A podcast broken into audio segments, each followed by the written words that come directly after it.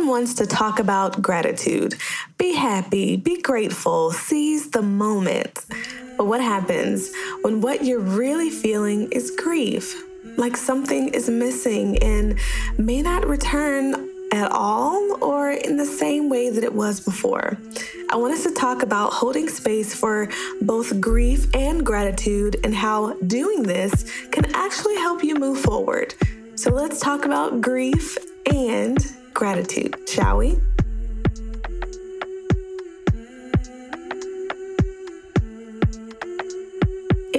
Are new or returning, I am so thankful to have you with me here today. I'm your host, Chastity, mom therapist and coach over on momfully.com. And yes, I'm just thrilled to be talking about how we can use grief to kind of propel us forward, um, paired with gratitude. Um, I'm also thankful for this Texas heat.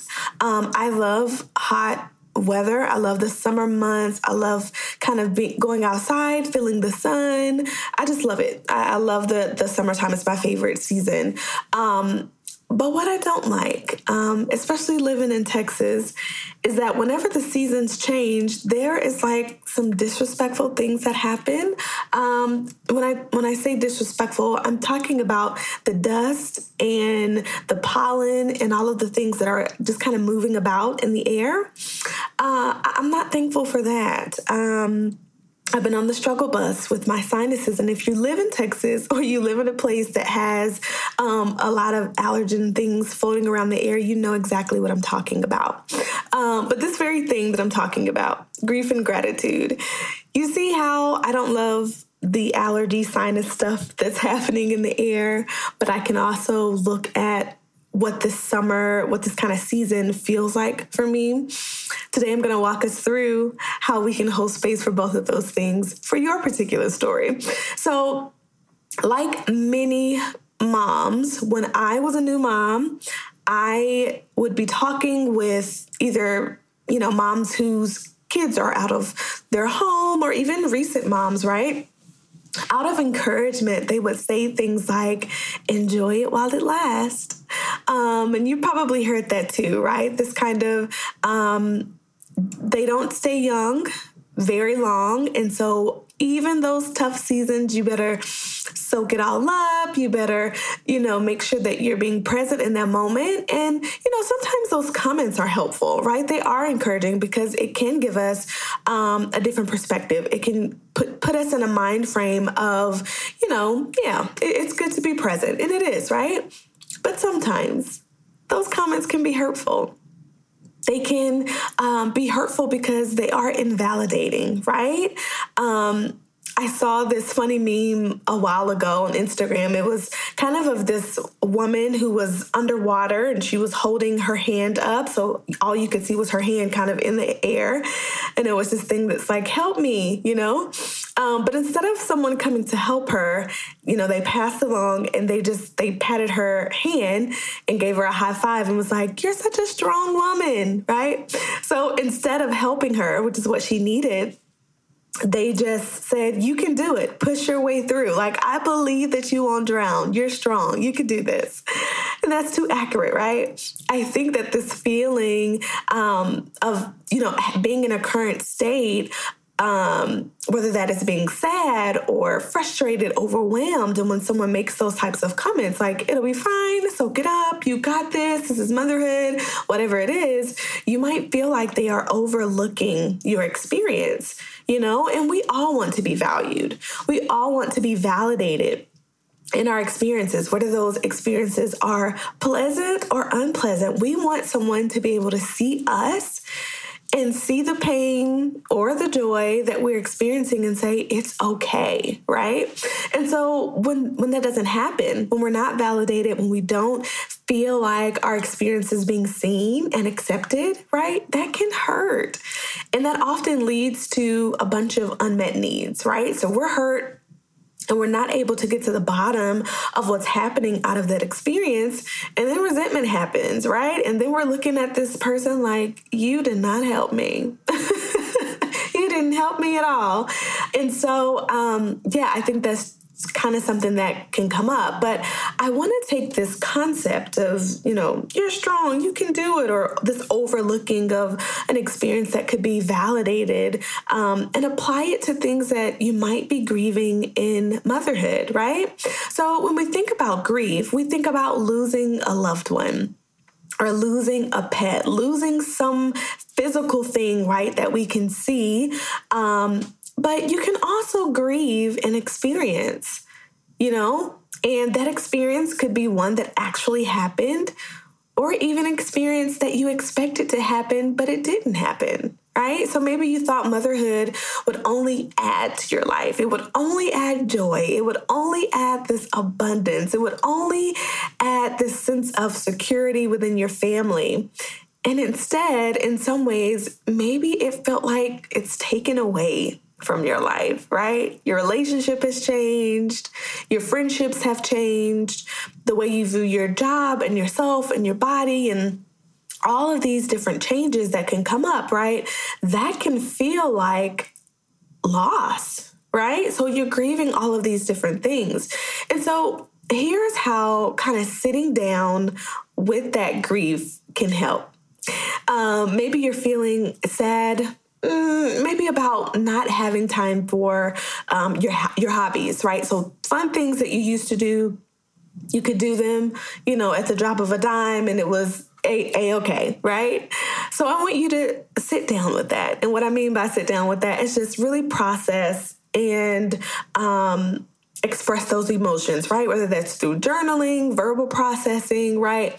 So maybe you do that, and you start to realize it's not just the hobby, right? But it's what the hobby was able to do for you. So, for example, maybe there is a particular hobby um, that you were able to do and it calmed your anxiety you know, or it brought out your talent for singing, or it helped you feel um, the thrill of adventure, you know, or kind of this spontaneity thing, just doing something off of the whim, right? Now that you recognize that root oh it's the the calming of the anxiety that i actually want to see in my life. You know that's what i actually miss. I don't i don't want to be anxious right? So you can speak now to what you miss and then you can honor it and then you can hold space for it right? So saying things like I feel like I'm so much more anxious these days because I can't go and do what I usually do to make me feel less anxious. I don't like being anxious, right? Because my thoughts get the best of me. And then if my thoughts get the best of me, then my actions soon follow. I'm not able to be in a place of responding to the people that I love in the way that I want to, to respond to myself in the way that I want to. Anxiety is in the driver's seat at this point, right?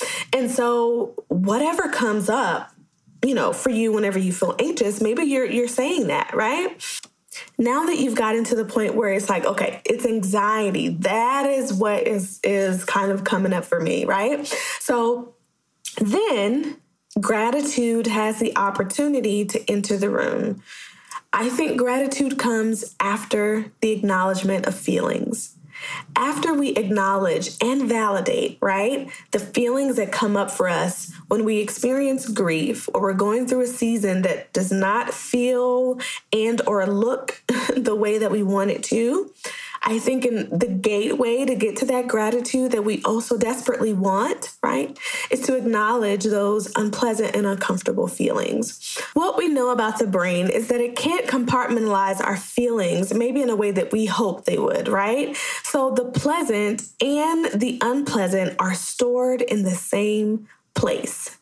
That means in order to get to all of those pleasant feelings, we also have to enter the same room that the unpleasant feelings are, right? So once you get to a place where you're able to acknowledge and recognize, like, all right, I'm feeling anxious and I'm feeling sad and I'm feeling depressed, even because these things are kind of missing from my life.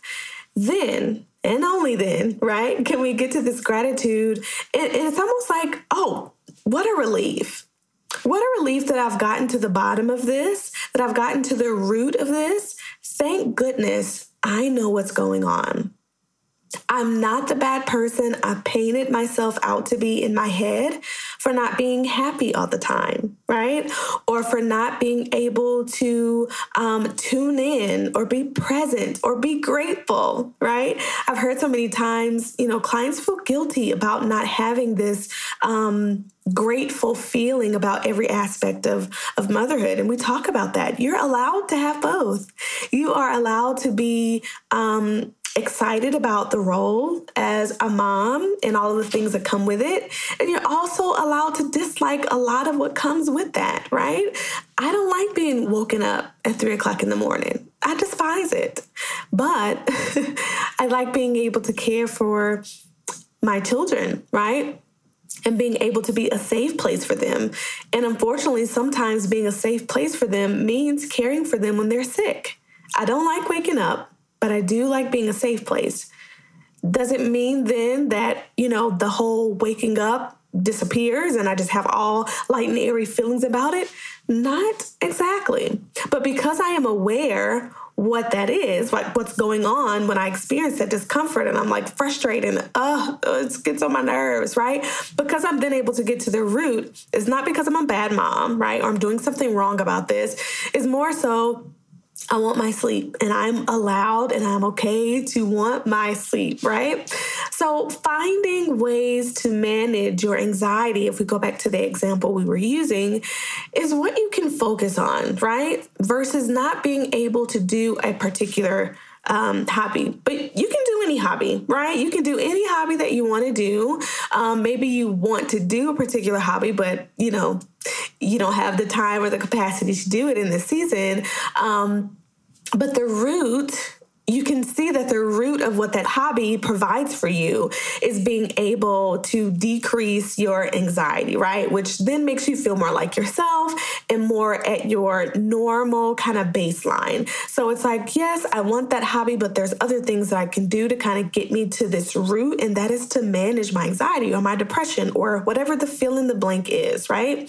So in the Detach Anxiety from Your Identity course, I talk about how you can look at anxiety in a way that gives you understanding. Oftentimes we judge what we don't understand. And so if you are, you know, experiencing something and it continuously happens and pops up for you and you really don't understand why it's showing up, if you don't understand why, you can acknowledge why, right? Then you also don't know how to plan to fix it or to address it, right? And if you don't have a plan, it's going to keep coming up. And if it keeps coming up, you might judge yourself. Oh, I'm just this, I'm just that, right? So being able to understand and then cope with is what I teach in that course that is now exclusively in Momfully You Academy. And really managing your emotions is a huge part of your identity, right? So, how you are able to manage your day to day life, you're going to experience an emotion every day. Without fail every day you're going to experience an emotion. So being able to manage it in a way that's helpful for you is so so important for your identity. So that can kind of get you to this place. So we've walked through right all right, I'm feeling grief. I'm not going to overstep it. I'm not going to give it a high five and say, You've got it. You're so strong. I'm going to sit with it and sit with it by kind of asking myself, okay, when did I start feeling this way? Where is this coming from? Oh, I'm sad about this, right? And I'm sad and I'm anxious about this. Now I just need a plan to help me with the anxiety, right? Now I just need a plan to help me with that hobby that I'm missing or whatever could be that fill in the blank. And then that leads you to this sense of, of gratitude. Man, I'm thankful that I stopped to look at grief. I'm thankful that I stopped to have that conversation because otherwise I would not have the awareness that I have right now. And then that can move you forward, right? Because you have then that baseline to go on from there instead of being stuck in that cycle of not really knowing what's going on so you repeat things and then that makes you frustrated and then you don't know what's going on so you repeat the things you know and so i don't want you to be stuck in that that trap and i'm sure you don't either but i really want you to take what I'm talking about today and learn how to apply this to your life. How can you hold space for grief and gratitude? I don't like this, but I'm also grateful that I have the opportunity to do this. And remembering that the gateway to gratitude is grief. Okay, so don't shy away from your honesty when you're thinking about this. I encourage you to write things down, take notes from the podcast today, and see what comes up for you. You are allowed to hold space for grief. In the show notes, you'll find everything I mentioned today, as well as the link for the free masterclass, Three Steps to Recreate Your Identity After Children. Um, and then also, if you want further support, especially with the detached anxiety from your identity course that is within Momfully You Academy, you have the link for that as well. And if nothing else, I hope that you don't high five your grief, but you sit with it instead so that it could lead you to gratitude.